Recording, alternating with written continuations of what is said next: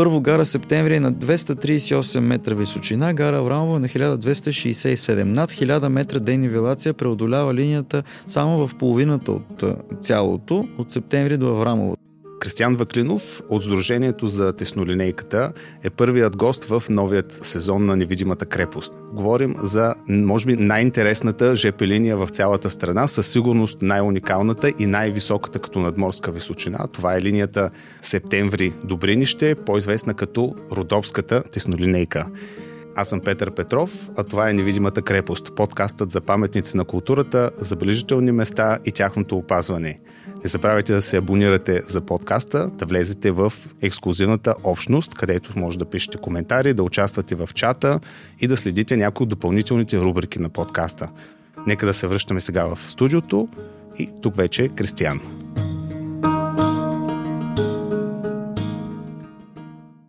Кристияне, здравей и благодаря, че прие поканата да дойдеш. Аз знам, че ти пътува днес всъщност от Пазарджик специално за този епизод. Здравей, аз благодаря, че така съм в старта. Дано да е успешно и да съм на късмет с темата. В първата част на нашия епизод днес аз ти предлагам да опишем какво представлява всъщност теснолинейката. Има три компонента, които аз виждам. Предлагам ти първо да поговорим за самата линия, която се явява като уникално инженерно съоръжение – Разбира се, за подвижния състав, за локомотивите, изобщо композициите, но и за гарите, които може да ги представим като недвижимо културно наследство. Историята започва повече от 100 години преди днес, 1915 година. Всъщност армията поставя а, въпроса пред а, високата порта, тогава още царство България, за построяване на бърза, съвременна тогава транспортна връзка на Родопите с а, освободената Централна България а, правим една вметка, че до 1912 година, до Балканската война, всъщност земите, в които в момента са Екоруда, Разлог, Банско, Добринище, Гоце Делчев, нашата Пиринска Македония, те са били още в Османската империя.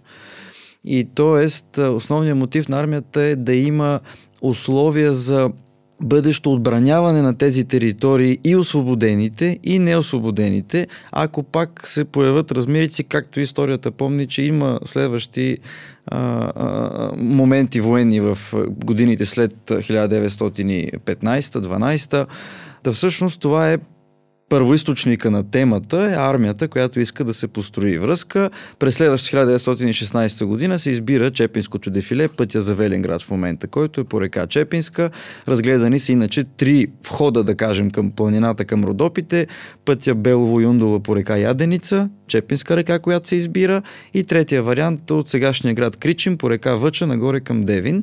Но тъй като по Чепинското дефиле, освен достъпа към планината, има и най-много населени места, които биха се възползвали от едно такова съоръжение като железницата, се избира именно този заход от село Варвара нагоре.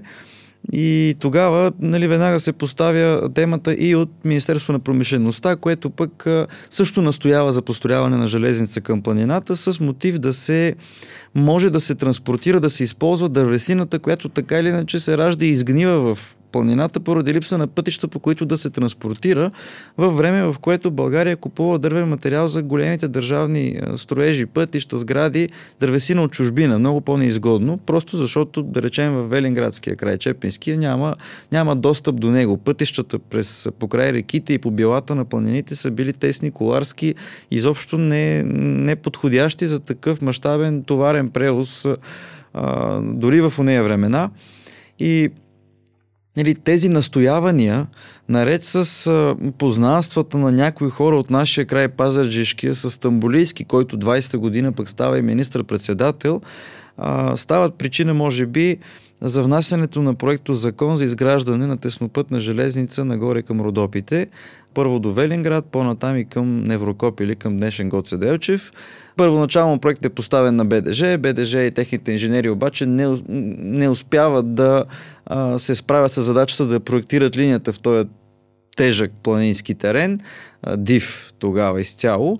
И всъщност 20-та година се връща от Германия, току-що завършил строително инженерство, младия, младото светило на железниците у нас такъв се превръща в последствие. Инженер Стоян Митов, който е наследник на Каблешковия род от Копривщица, виден революционерски род. Настоян Митов се постави и задачата да проектира линията и всъщност това, което намирам в отминалите 10 години като история, като източници, той със сигурност сам проектира линията до половината, т.е. до Света Петка, до около Аврамово, сморката, за която ще стане дума по-късно.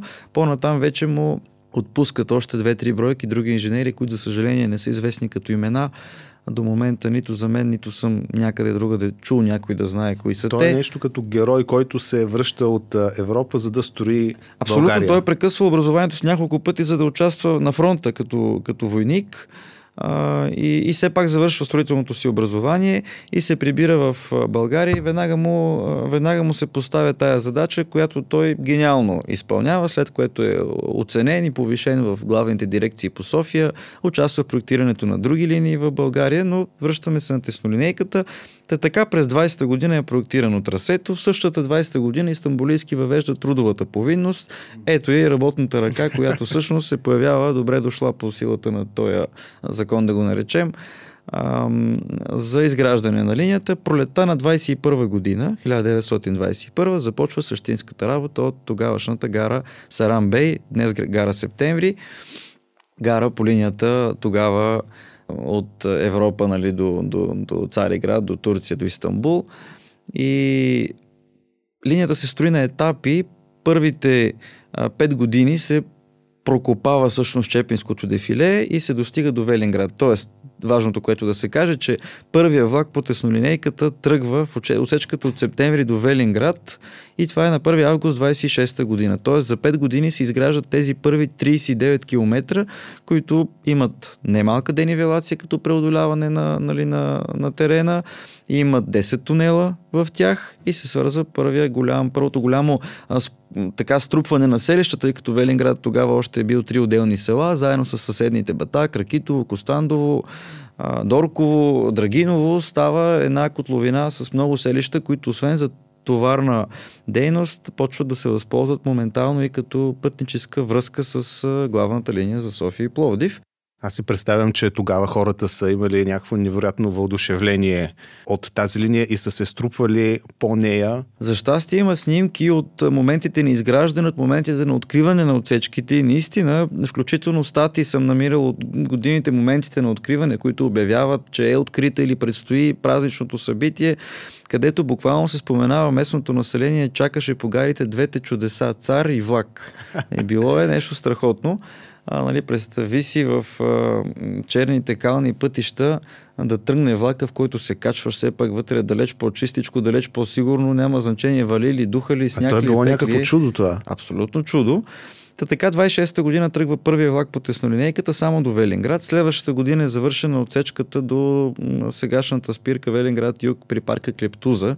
Тогава 3 км между двете села Лъджене и Чепино. Сега е градска отсечка. Следващите 10 години се атакува най-предизвикателната част от линията и това е отсечката Велинград, Света Петка, Аврамово и Акоруда.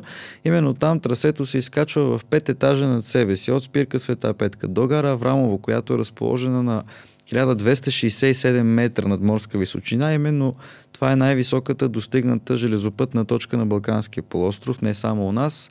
За да се изкачи линията до, до най-високата кота, до гара Аврамово, тя черта една аз го казвам най-ясно според мен, поне за моето въображение, разчекната ръкописна осмица. Нали, ръкописната осмица е всичко е слято, двете колелца са като капки се едно, но тия две капки са раздалечени или две шестица и девятка доближени. Малко разтегната осмица. Много ясно се вижда в Google Maps, има и схеми в интернет, именно тая осморка, световно известна, заедно с спускането от Аврамово вече надолу към Якоруда, към долината на места, където в, в няколко километра разстояние имаме две подобни серпентини, наречени шестици, съответно.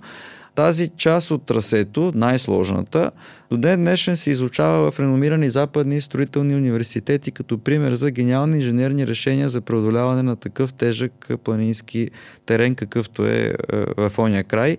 И от една страна впечатляващо не толкова, че другаде няма такива а, развития на, на трасета, колкото Първо гара Септември е на 238 метра височина, гара Аврамова на 1267. Над 1000 метра денивелация преодолява линията само в половината от цялото, от Септември до Аврамово, тъй като след това се спуска по-малко отколкото към септември, но все пак спуска се до разложката котловина, едни около средно 300 метра, пак има спускане. Аврамово е по средата най-високата точка. Много хора се бъркат, че крайната гара е най-високо. Не е така. Има изкачвания от двете страни. А, от друга страна, а, годините, в които е строено, важно е да се подчертае, че а, абсолютно, както казах, трудовата повинност е основната действаща сила, ръцете, да. които строят линията. Общо по трасето има 35 тунела. Линията е дълга 125 км, изградени са 35 тунела с обща дължина малко над, мисля, че беше над 3 км. Всичко това е строено на ръка, с кирки, лопати, вагонетки, теглени от животни и в последствие са включени вече и парни локомотиви, които са помагали в самото изграждане. Всеки завършен етап е откриван, за да може веднага населението да се възползва от придобивката и след отсечката до Велинград, юг до Клептуза, следващата открита е до Якоруда, най-високата, най-тежката, 37 година. Две години по-късно лично цар Борис III кара първия влак до Белица, следващата открита отсечка на 30 юли 39 Следващите 15 км Белица Разлог Банско, открити на 3 март 43 година. Миналата година имаше 80 годишен юбилей. И на 9 декември 1945 година се завършват и последните 6 км от Банско до Добринище, с което линията е открита в сегашния и формат от септември до Добринище. Затова и ние от Сдружението честваме нейния рожден ден на 9 декември но винаги подчертаваме, че първия влак тръгва 20 години и 19 години по-рано, още август 26 до Велинград. Та впечатляващо е това, че се строи на ръка в нея години без никаква механизация. Буквално са си помагали само с малки такива, майче ги казват, каменарски взривове, с които да си помагат за тунелите. А, липсата на механизация пък е причина максимално да е опазен ландшафта, минимално да е къртена планината. Това е голяма ценност. Това е голяма ценност. Тунелите, завоите, сега като гледат архитекти и такива строителни инженери си казват, ще е Тя сега не може да се построи така, защото ще се изправят завоите, кривите, нали, както се казва в железниците. И би било много по-простено и улеснено всичко, защото в съвременния свят се търси бързото предвижване, а не романтиката и економията на труд. Като казваш бързо предвижване, колкото аз знам, теснолинейката всъщност се движи доста бавно.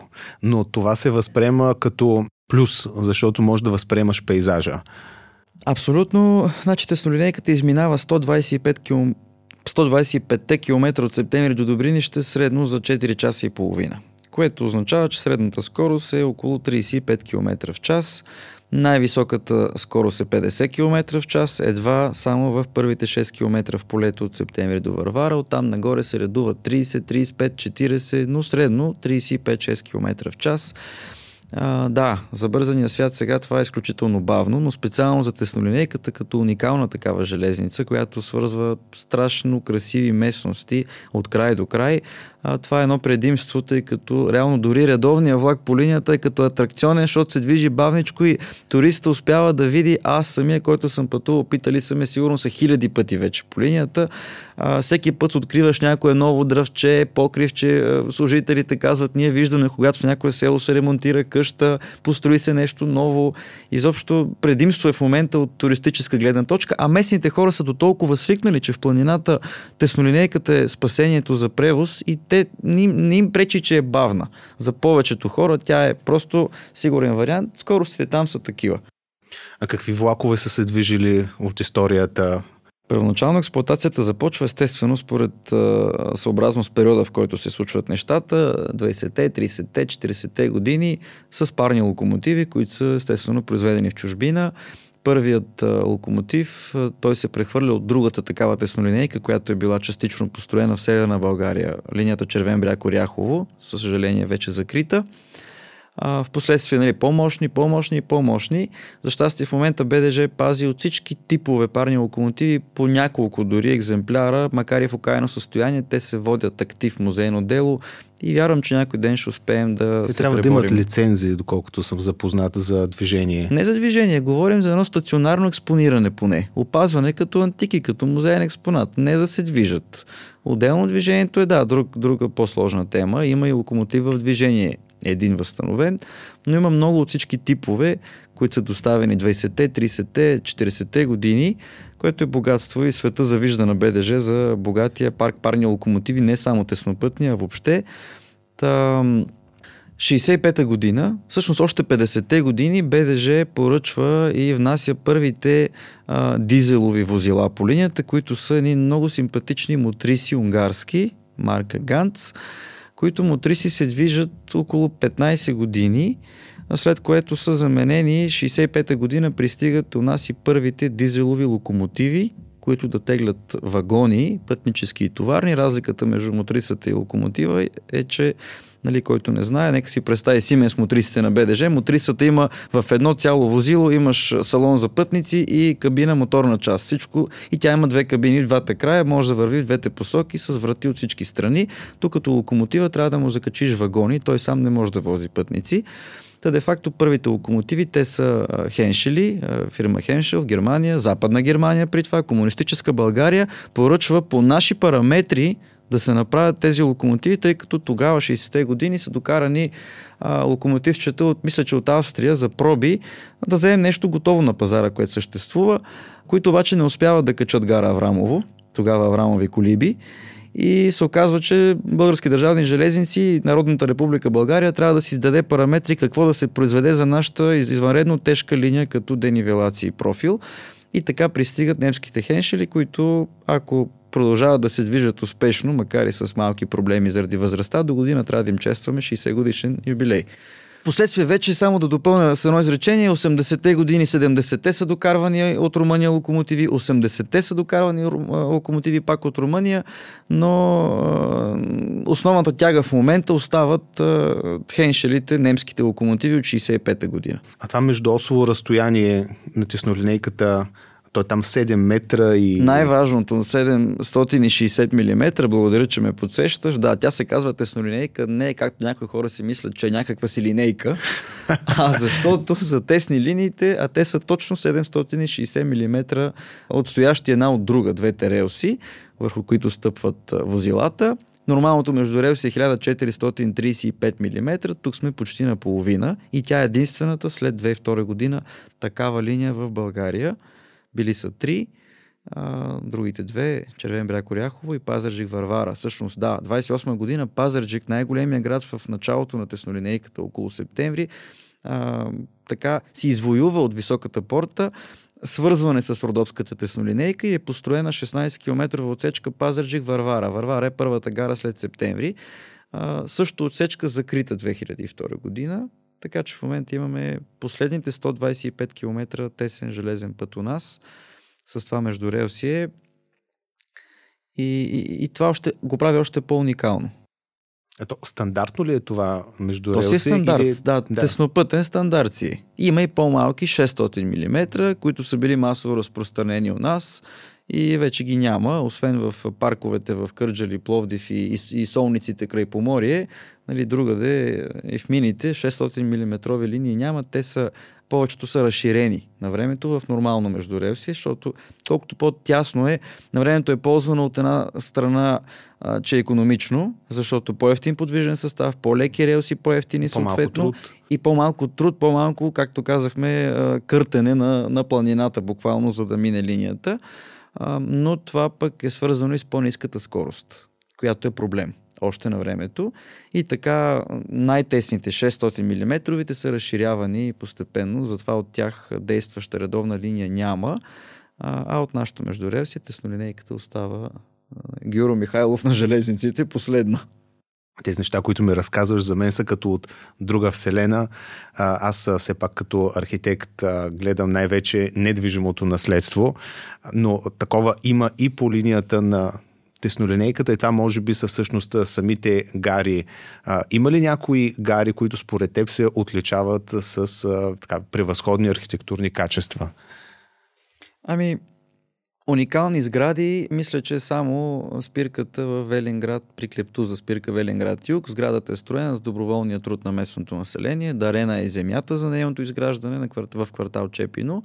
Не, че е нещо кой знае какво като архитектура, но е различна и уникална, защото повечето от сградите са типови проекти, които ги има не само по няколко пъти по самата теснолинейка, има ги многократно се срещат в цялата ЖП мрежа, просто в този период, примерно 20-те, после 30-те години са използвани един тип за голяма, голямо селище, голяма гара.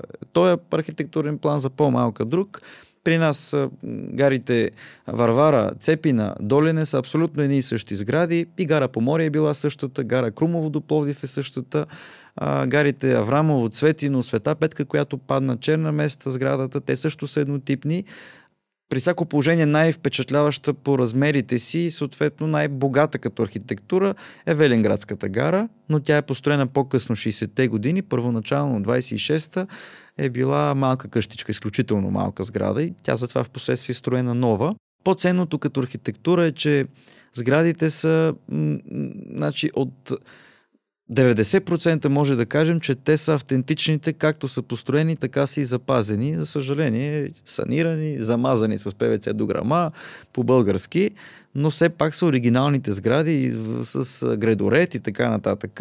Само Гара Септември е строена вече по-развития соц, по-четвъртита, по-опростена сграда с винкиловите прозорци отпред, по-просторна. Тя е доста по-видима, там минава и главния път. Да, но аз говоря за малката теснопътната гаречка в септември, като се мине подлеза, малката гара, там където тръгва теснолинейката, си има също чакалня, която до 2002 година си е работила съвсем отделно и Гара Костандово, която е била като Варвара Долене и Цепина, старинна сграда, но при Веленградското земетресение е била толкова пропукана, че решава да е бутнат и да построят нова, която пък е същата като септемврийската. Това са двете най-съвременни сгради. Всичко друго си е от 20-те, 30-те години, което само по себе си ги превръща в някаква ценност. И, и за щастие се поддържат. Много малко са сградите, които бяха толкова грохнали, че се бутнаха, нали, или са непоправими за да се опазят. И, и правят впечатление още повече добрата поддръжка и така облагородяването от самите служители на гарите изключително прави впечатление на преминаващите и местни и туристи, че гарите са много уютни и поддържани, а, каквито не са много големи и важни гари в България. За мен най-интересната гара също е гара Цепина, тъй като там е реализиран и музеят на теснолинейката. Да. Сега ти си доста скромен и така сигурно няма да кажеш, но да кажа аз, че всъщност този музей е по идея на вашето сдружение и е направен с доброволен труд. Абсолютно. Две и за да сме максимално кратки да си говорим повече неща, 2015 година на Голяма Богородица, 15 август, спрях там, за да изчакам теснолинейката, пътувах с автомобил, да я снимам и се загледах всъщност какво окаяно състояние е спирка Цепина. Тя е между септември и Велинград, в дефилето на Чепинска река. Страшно живописно място, страшно красива сграда, също от 20-те години. Доста запазена и в същото време доста поломена. Липсващи водостоци, улуци, изпотрошени прозорци, изкъртени врати, изтръгнато вътре от стените захранване, полазили бурени по пероните. Да, беше като буквално двоетажна туалетна някакъв ужас. Нали, ние това го умеем без проблеми.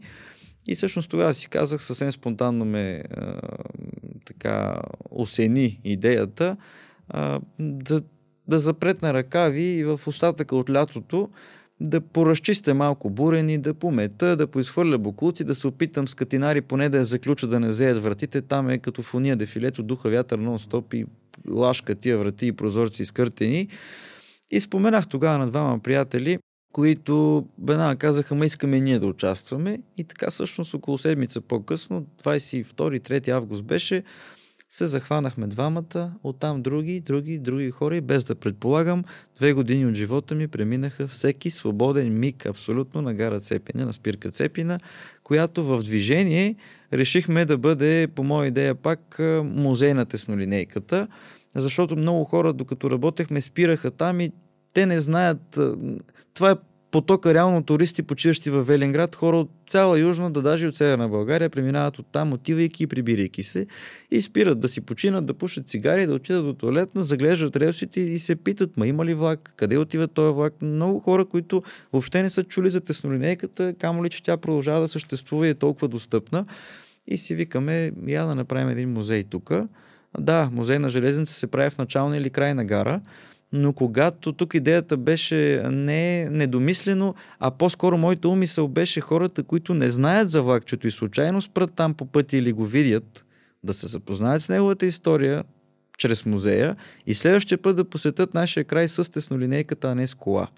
И това се получава. Защото който дойде на железницата, той вече и екскурзовода ще му разкаже, и интернет ще му разкаже историята. Не е нужно да е в музей задължително.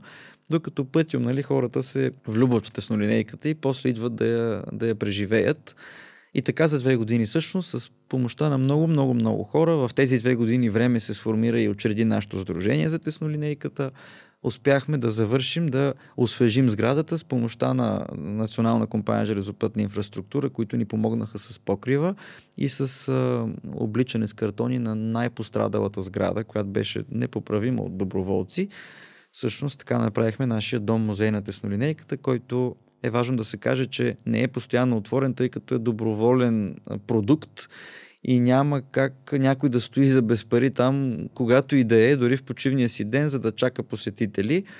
Когато хората се обадят през нашата фейсбук страница, Родопската теснолинейка, има телефон денонощно, който го дигаме, деца вика, може да дойдат, посрещаме и отиваме, откликваме и за индивидуални посещения, много групи посрещаме, туроператори, които се научиха.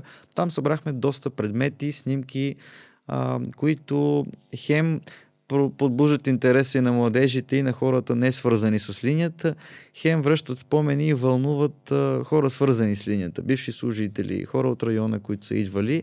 Тоест, получи се, макар и неформален музей, едно място, което поражда емоции положителни и провокира любопитството на хората. Кой е според теб най-удивителният експонат в този музей? Не искам да ги категоризирам и да ги подреждам кой е най. Има много ценни неща и за всеки човек различни ценности. Много ценни за мен са дори и опазените за щастие през годините дневници, които са от 40-те години и описват ден по ден, вагон по вагон на гара Белица, например, какви товари са товарени и за къде са изпращани. Кнежа, не знам си къде, Русе, пристанище Варна, нали, той е дневник ръчен с а, писалка писано изключително красиво.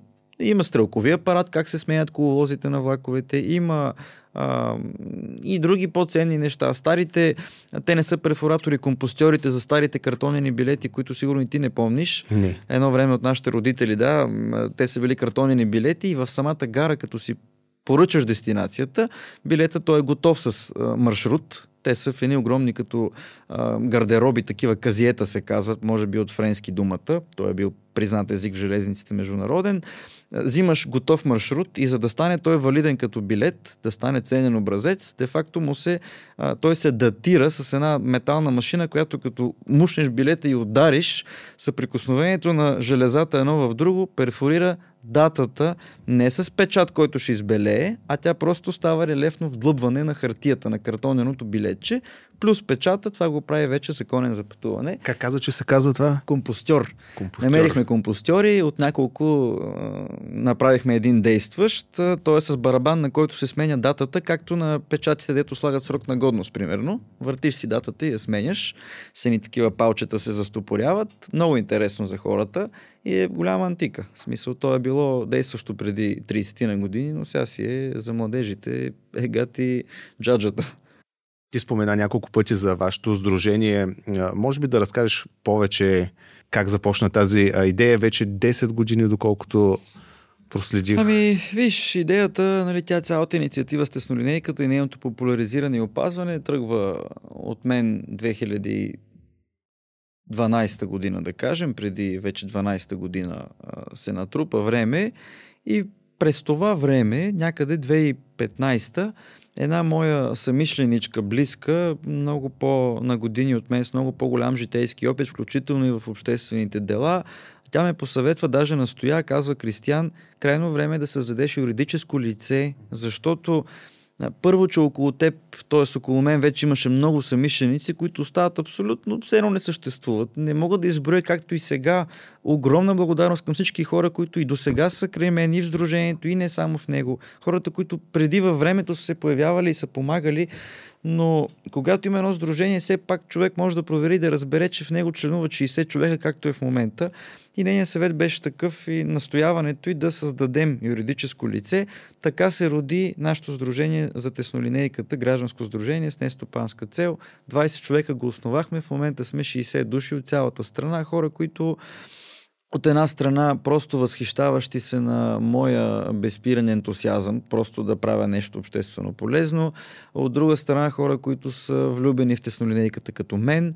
От трета страна хора, които просто са благородници, които спомагат дадена кауза и са си харесали нашата кауза тъй като това са хора, в голям процент от тях, те не са в района. Те са от всички краища на страната. От Кърджали и Петрич до Варна имаме хора и Плевен които с скромния членски внос, с разгласяването на нещата, които правим, всъщност изключително много допринасят популярността на тесолинейката да е тази, която е днес. Тъй като аз продължавам да съм лицето, разпознаваемата фигура, най-свързвания, нали, човека влак буквално, но, но армията, която стои зад мен, никак не е за подценяване и тя винаги е там. Ако няма а, на кого да се опра, нали, да помогне да реализираме поредната луда идея и някакво готино събитие, а то просто няма да се случи. Аз знам, че е било доста трудно да убедите БДЖ да пусне повече влакове изобщо, да се оптимизира разписанието. Това е абсолютно личната моя борба от самото начало. Точно това беше първата стъпка в борбата за опазване на линията в периода, в който се говореше за нали, закриване на линии, оптимизации на железниците, намаляване на разходите. Тогава тя се споменаваше като много губеща линия. И моята идея тогава и първата кауза, всъщност началото беше да се направи, да анализирам пътникопотока, нуждите на местното население и, и да покажа, което успях на БДЖ, че всъщност първо малкото влакове, които се движеха по линията тогава, не бяха максимално удобни на пътуващите – т.е. те не им ползваха потенциала напълно, той не беше разгърнат. Какви стари разписания? Ми, не стари, но те са просто несъобразени. От една страна, едните, едните пътници по линията са местните хора, които пътуват вътре в линията, от точка до точка между септември и Добринище. Другата част от пътуващите, не малка част, това са пътуващите с прекачване на гара Септември. Не само туристи, нали, хора, които идват от друг край на България и ако на Септември не са така стиковани разписанията на нормалната линия с малката, и ти трябва да чакаш един час връзка в септември за нагоре, моментално търсиш друг вариант, ако не си тотално закъсал или нямаш альтернатива. И е такъв тип нещица, плюс възстановяването на един спрям вечерен влак от Добринище към Якоруда и Септември, което също сме изстреля в звездното публично пространство 2013 година. БДЖ се съгласиха след година и косур приказки, молби и писма да възстановят вечерния влак от Добринище към Якоруда. Случването на това възстановяване на 16 декември 2013 беше повода да се завърти моето име в медиите като пример нали, за обърнато внимание на гражданска инициатива Млад човек с кауза, която не е за моя полза лична. И така, 10 години говоря за теснолинейката по път и над път и благодаря, че сега съм и при теб. Аз научих от предварителния ни разговор, че ти си подготвил вече и книга с историята за теснолинейката и тази книга всъщност вече е написана, в момента се обработва предпечатът.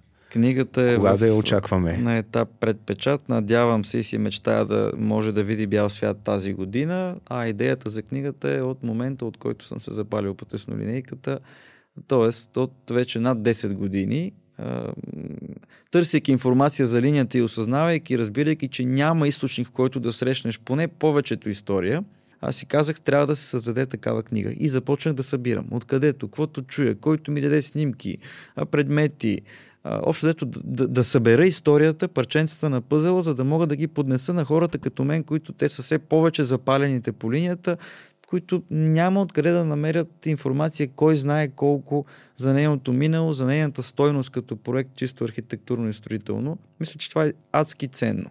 Та, книгата дано да е някаква поносима и като сума за печат, всичко това е като целия ни живот всеки ден е всеки, все по-скъп.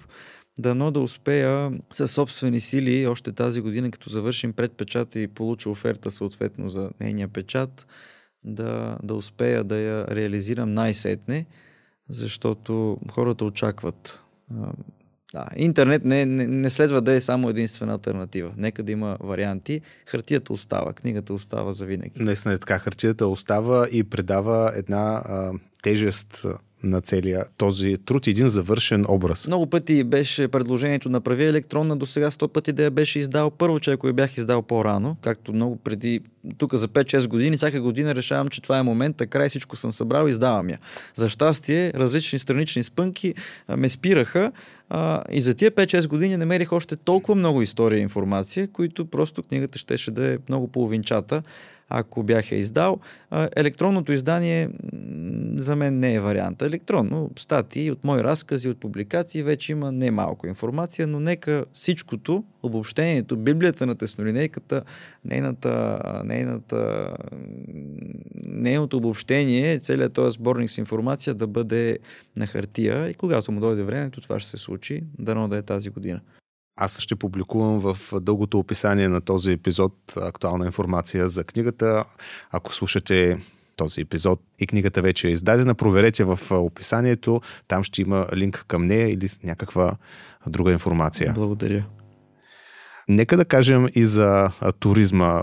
Може ли туризмът да бъде спасението на теснолинейката? Тъй като вече хората наистина уредяват в тези населени места. Със сигурност няма как тя да бъде а, рентабилен продукт и аз разбирам опасенията на, на БДЖ, които гледат само финансовите разчети. Но може ли туризма да се яви тук като една спасителна сламка и всъщност да предаде нов смисъл на тази теснолинейка? Той туризма абсолютно се е появил а, и той е абсолютното бъдеще на линията, но не само туризма по нея. И нека а, ясно да се знае да се каже, че в крайна сметка държавата не е фирма, тя не е ЕОД, за да се търси само печалба и изгода от абсолютно всичко. И пътищата са на загуба, и държавните служители са загуба, но те няма да спрат да се поддържат и да съществуват. Нали? Така че а, социалната функция на железниците въобще включително на теснолинейката в този район нагоре. Особено след пандемията, по време на която много автобусни линии в цялата страна бяха закрити и хората се върнаха към железницата, абсолютно се видя нейното важно значение стратегическо за една държава. Може да погледнем в коментираната вече година Украина – как пътуват там в момента масово, включително държавниците с железницата? Най-сигурният вариант за пътуване изобщо на населението, най-съвременен според Европа, която нали, се обажда от Запада и казва и наставлява. Така че социалната функция на теснолинейката, макар и затихваща, тъй като а, нали, тя не конкурентоспособна, бавна е, товарното движение е унищожено по нея, няма го. Не, че няма кой да вози, не, че не са задръстени пътищата с товарни камиони, возещи дори само дървесината, ако се качи на влака, пътя между Велинград и Банско, Спайски, столицата на Балканите, би бил наистина приятен за туристически пътувания на хора не само от България, а от цял свят. Но, нали, ние сме в България, швейцарците качват товарите на теснолинейката, ние казваме, тя е негодна да ги движи, ще кърпим пътищата. И ние сме, много пъти казвам и се дразни, особено тук последните една-две години, ако оглеждайки се в огледалото, ние виждаме европейци и Европа, тогава би следвало много неща да, да, да се спрат вече и да се насочат в правилната посока. Нали, като ще сме европейци, да сме наистина, не само там, където ни отърва и където е много лесно. А, тъй, че туризма при всяко положение нейното бъдеще, той си се случва, въпреки това, че държавата към момента я поддържа и каквото и да се инвестира и влага в нея като обновление, а то е просто като към редовната железопътна линия на БДЖ от септември до Добринище. Наравно с другите. И въпреки това, туристически интерес към нея е все по-голям и от български, и от чужестранни туристи. Просто остава момента, в който ще се приеме тя като такава дестинация и ще почне да се влага в развитието и в такава посока, вече целенасочено, не просто както само себе си в момента става. Ама то може би не е необходимо да гледаме чак в Европа, ми да погледнем в Сърбия. Там също има подобен влак. Ами да погледнем в Сърбия, да. Сърбия извън Европейския съюз, освен всичко останало. Сърбия, балканска страна е. Държавната железница на Сърбия която се е възстановява от война. изцяло закритата, която се възстановява от война, и която си е възстановила изцяло ликвидирана теснолинейка с нашото междурелсие за да я превърне в уникална туристическа атракция, макар че имат, показвам ти в момента, върха на малкото си пръстче, сравнено с нашото. Не с Байганьов ще не го казвам, а просто отидох там 2019 година. Тяхната линия се казва Шарганска осмица. Тя е всъщност била много дълга линия, от която са възстановили 90-те години, мисля, че 15 на километра е сегашната отсечка. Всъщност точно една осморка, като нашата осморка Света Петка Аврамово. Една такава отсечка Нищо повече като красота. Откъсната е от нормалната ЖП мрежа. Тя е над град Ужице, нагоре в планината Мокра гора и на юг от Белград става цялата тая работа. А, страшно развито и го прави държавата, защото тук веднага казват, айде ти като имаш идеи, еми ето частниците, в Швейцария е частно, в Румъния е частно, ма чакайте, в Сърбия не е частно. Държавата го прави безупречно от, нас, от возенето, през храненето до нощуването в самите гари и базите. Всичко го прави държавната железница. И отговорника за това е човек, който отговаря и за много други от нормалните им ЖП линии, примерно от Белград на юг към границата с коя държава беше с Черна гора. А, така че има го примера.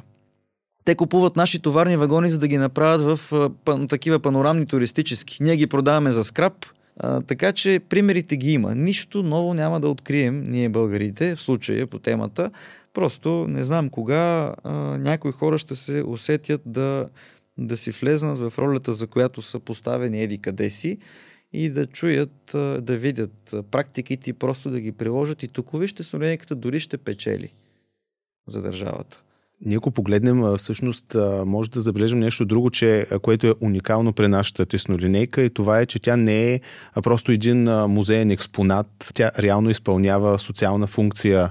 Тя си се движи като влак, който е необходим на хората. Това е редовна линия редовна линия и тук може да видиш, освен природа, архитектура, инженерни съоръжения, тунели, тук ще видиш и хората, които живеят в този край. Ще имаш една среща с местното население, което много се цени. Именно това търсят туристите от Запада, които идват тук и ние ги питаме, нали? Германци, швейцарци, които имат Алпите и уникалната мрежа от теснолинейки там. Какви ли не подвижни състави, маршрути и гледки и те самите нали, казват това, което също е много ясна лампичка.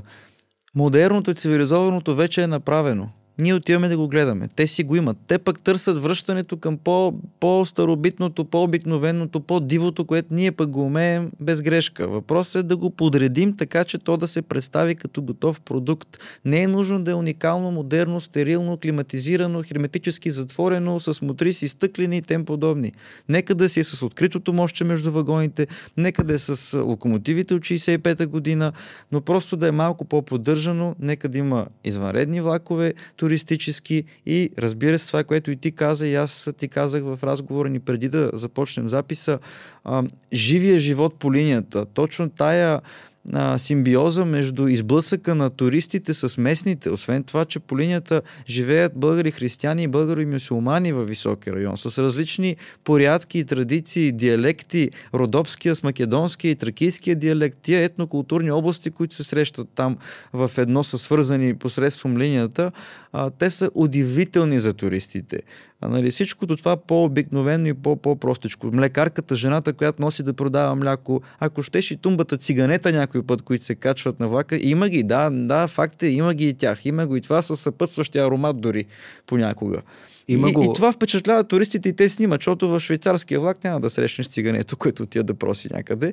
И то е част от атмосферата. Със сигурност няма да срещнеш черпенето с сланина. Това, което ти казах от 9, да, аз ходих в Швейцария, аз чак, чак ми беше неудобно. Пълна тишина, климатика, духа, нито ти мирише на природа, както при нас. Тук се вади, червено вино се лее, нарязане на дъската, сланина се раздава. Всичкият този балкански менталитет, аз съм благодарен, че живеем в тия ширини, честно казано, и не трябва се да ги отричаме, защото можем от това нашенското да го покажем, да го поднесем и да спечелим и уважението на света, и, и, и полза, чисто финансова, бизнес, модерна полза. А, нали, това го има по теснолинейката. Непринуденото, балканското, дивото, нашенското и същото време на бара на бюфет вагона се случвало, случвало ми се на мен, си говорят а, рускиня, германец и един тъмнокош от, от майната си, не с лошо казано. Нали, света се събира в малкия влак. Нали, те идват и им харесва, въпреки по-мизерните условия. А, така че Идеята ми за този епизод дойде всъщност от една статия в списание Globo. Това е едно списание, което аз понякога също публикувам материали. Брой 61 в рубриката Има хора на Емилия Зафираки, където всъщност тя описва хората по теснолинейката. Ти си един от тези хора, за които се говори в тази статия. Именно, че това е едно място, което непринудено може да срещнеш уникални хора, вдъхновени. Много от тях също така са ентусиасти като теб. Те имат други каузи, подобни, свързани с природата, с екотуризма. Но всъщност това е една невероятна ценност, която имаме, която и когато тя се комбинира заедно с уникалния исторически маршрут, инженерните съоръжения, които са много впечатляващи, подвижния състав. Аз вярвам, че някои от тези стари вагони биха могли да бъдат лицензирани, обновени и също да се пуснат Те дори така, извиня, че те прекъсвам, хората идват и снимат фабричните табели, особено на машините 65-та година, като види немец и вау, това е музейен експонат, па вие го обслужвате всеки ден. От нема и къде, разбира се. Ама ето, че нали, нашия, нашата, нашата беднотия реално е като туристическа атракция за чужденците. Вагоните са от 70-те години, дряновски, български, но както казваш ти, да, да ти продължа мисълта, ако позволиш, че освен самата теснолинейка, която е притегателна за много хора, все повече българи и от край време чужденци, а, всички спирки по маршрута, те са над 25 на брой, а, водят към различни туристически обекти, от които позволяват практикуване на всички възможни видове туризъм. Всички понятни видове туризъм у нас, които са популярни, нали, могат да се съчетаят. Теснолинейката буквално може да бъде гръбнак на туризма в целия този район от Тракия през Родопите до нашата Пиринска Македония. Така че Безспорно, хем самата линия като ценност и като интерес на хората, хем и съпътстващите и свързващите, свързаните от нея туристически обекти най-различни. Маршрути диви през планината, върхове, крепости, минералните извори и различните скъпите курорти и хотели, ефтините варианти с квартирите, преходите, ските, абсолютно всичко, което се сетиш, язовирите, изобщо едно, един комплекс от, нали, една, една, от цялата ни райска България, една още по-райска извадка и планина, и поле, и топла вода, и гледки, свеж въздух от върховете. Уникално и един невероятен бранд, който така може да бъде наложен, да бъде популяризиран, който е доста необичайен и рядко срещан, бих казал. Да, абсолютно. Абсолютно и аз използвам случая да благодаря и чрез пред своите слушатели, че на всички медии, които са ни отразявали 10 години, тъй като аз си говоря, говоря, ама ако няма а, трибуната да застана да говоря, теснолинейката нямаше да е толкова известна. И всичкото това говорене не е въпроса за моята слава и аз да съм. Даже тия дни в някакво интервю на една моя близка за вестник беше, казах, мечтая си да се направи филм и материал документален за самата линия, а не за героя Кристиян, който е да. поддържа, съживява и популяризира линията. Стига за мен, нали? Нека да бъде за самата линия. Моя стремеше е това с моите изяви. Всъщност да разказвам за линията, да стигне тази история до, до повече хора. Както се случва и благодаря. Надявам се и с този епизод повече хора да научат за теснолинейката и да посетят този маршрут. Може би в края на епизода да ни разкажеш кога е най-доброто време през годината или всеки един сезон има своя чар? На любимите ми въпроси от хората са кой е най-подходящия сезон и коя е най-красивата отсечка. Отговорите тук задължително са, като българи, скъпи хора, брати и сестри, пътувайте поне веднъж по цялата линия от септември до Добринище, няма да си ви спре живота, като изхабите 5 часа път, нали, в път по линията и пътувайте поне поведнъж във всеки сезон. Бялата приказка на зимата, която за съжаление е все по-рядко дори и в този висок район – златната есен, топлината на лятото и пътуването на мощчето между вагоните, което хем си във влака, хем си отвънка, пролетните аромати на разцъфващите диви треви в планината, всичките тия моменти са уникални сами по себе си и поне поведнъж във всеки сезон си струва да се пропътува. Има ли опасност през зимата от снеговалежите? Все пак тази гара е много високо Аврамово. Когато падна декември мокрия сняг и затрупа страната, не че беше толкова много снега, колкото беше мокър, земята беше мека, не замръзнала, нямаше минуси в следващите дни, тогава почват да падат дървета. Просто влагата в земята и липсата на сковаване на леда, нали, корените умеква почвата и те се изтръгват от земята и падат в случая по линията а, тежък терен е, нормално клони, дървета, скали понякога, камъни падат. За щастие нямам проблеми. Персонала, който поддържа линията, работи толкова бързо, че техните началници в София са изумени как с ръце тия балкански планински мъже се справят толкова бързо с разчистването на трасето, когато има инциденти но ако си вали нормално като просто българска зима, няма, няма нищо страшно. Даже влака се напълва, щом се чуе, че е завалял сняг и погарите почват да се качват фейсбук снимки нали, от персонал, от фейсбук страниците ни, юрва се народа и се качва на влака нагоре, като имаш термос с чай, някоя дрежка, парното е добро, то е буквално парно на пара и става голямо приключение. Полярен експрес през Родопите.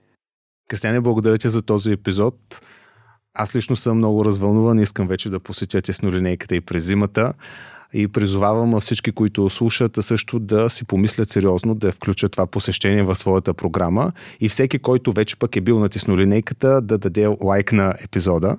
И от мен тогава още веднъж първо благодарност и второ успех на, на това, което правеше страхотно. Аз си признах и отдеве, че не съм а, се докоснал отблизо до темите, които а, поставяш, но наистина е ценно и не е масовия вариант, не е за масовия слушател. Нали, буквално разказваш толкова ценни неща.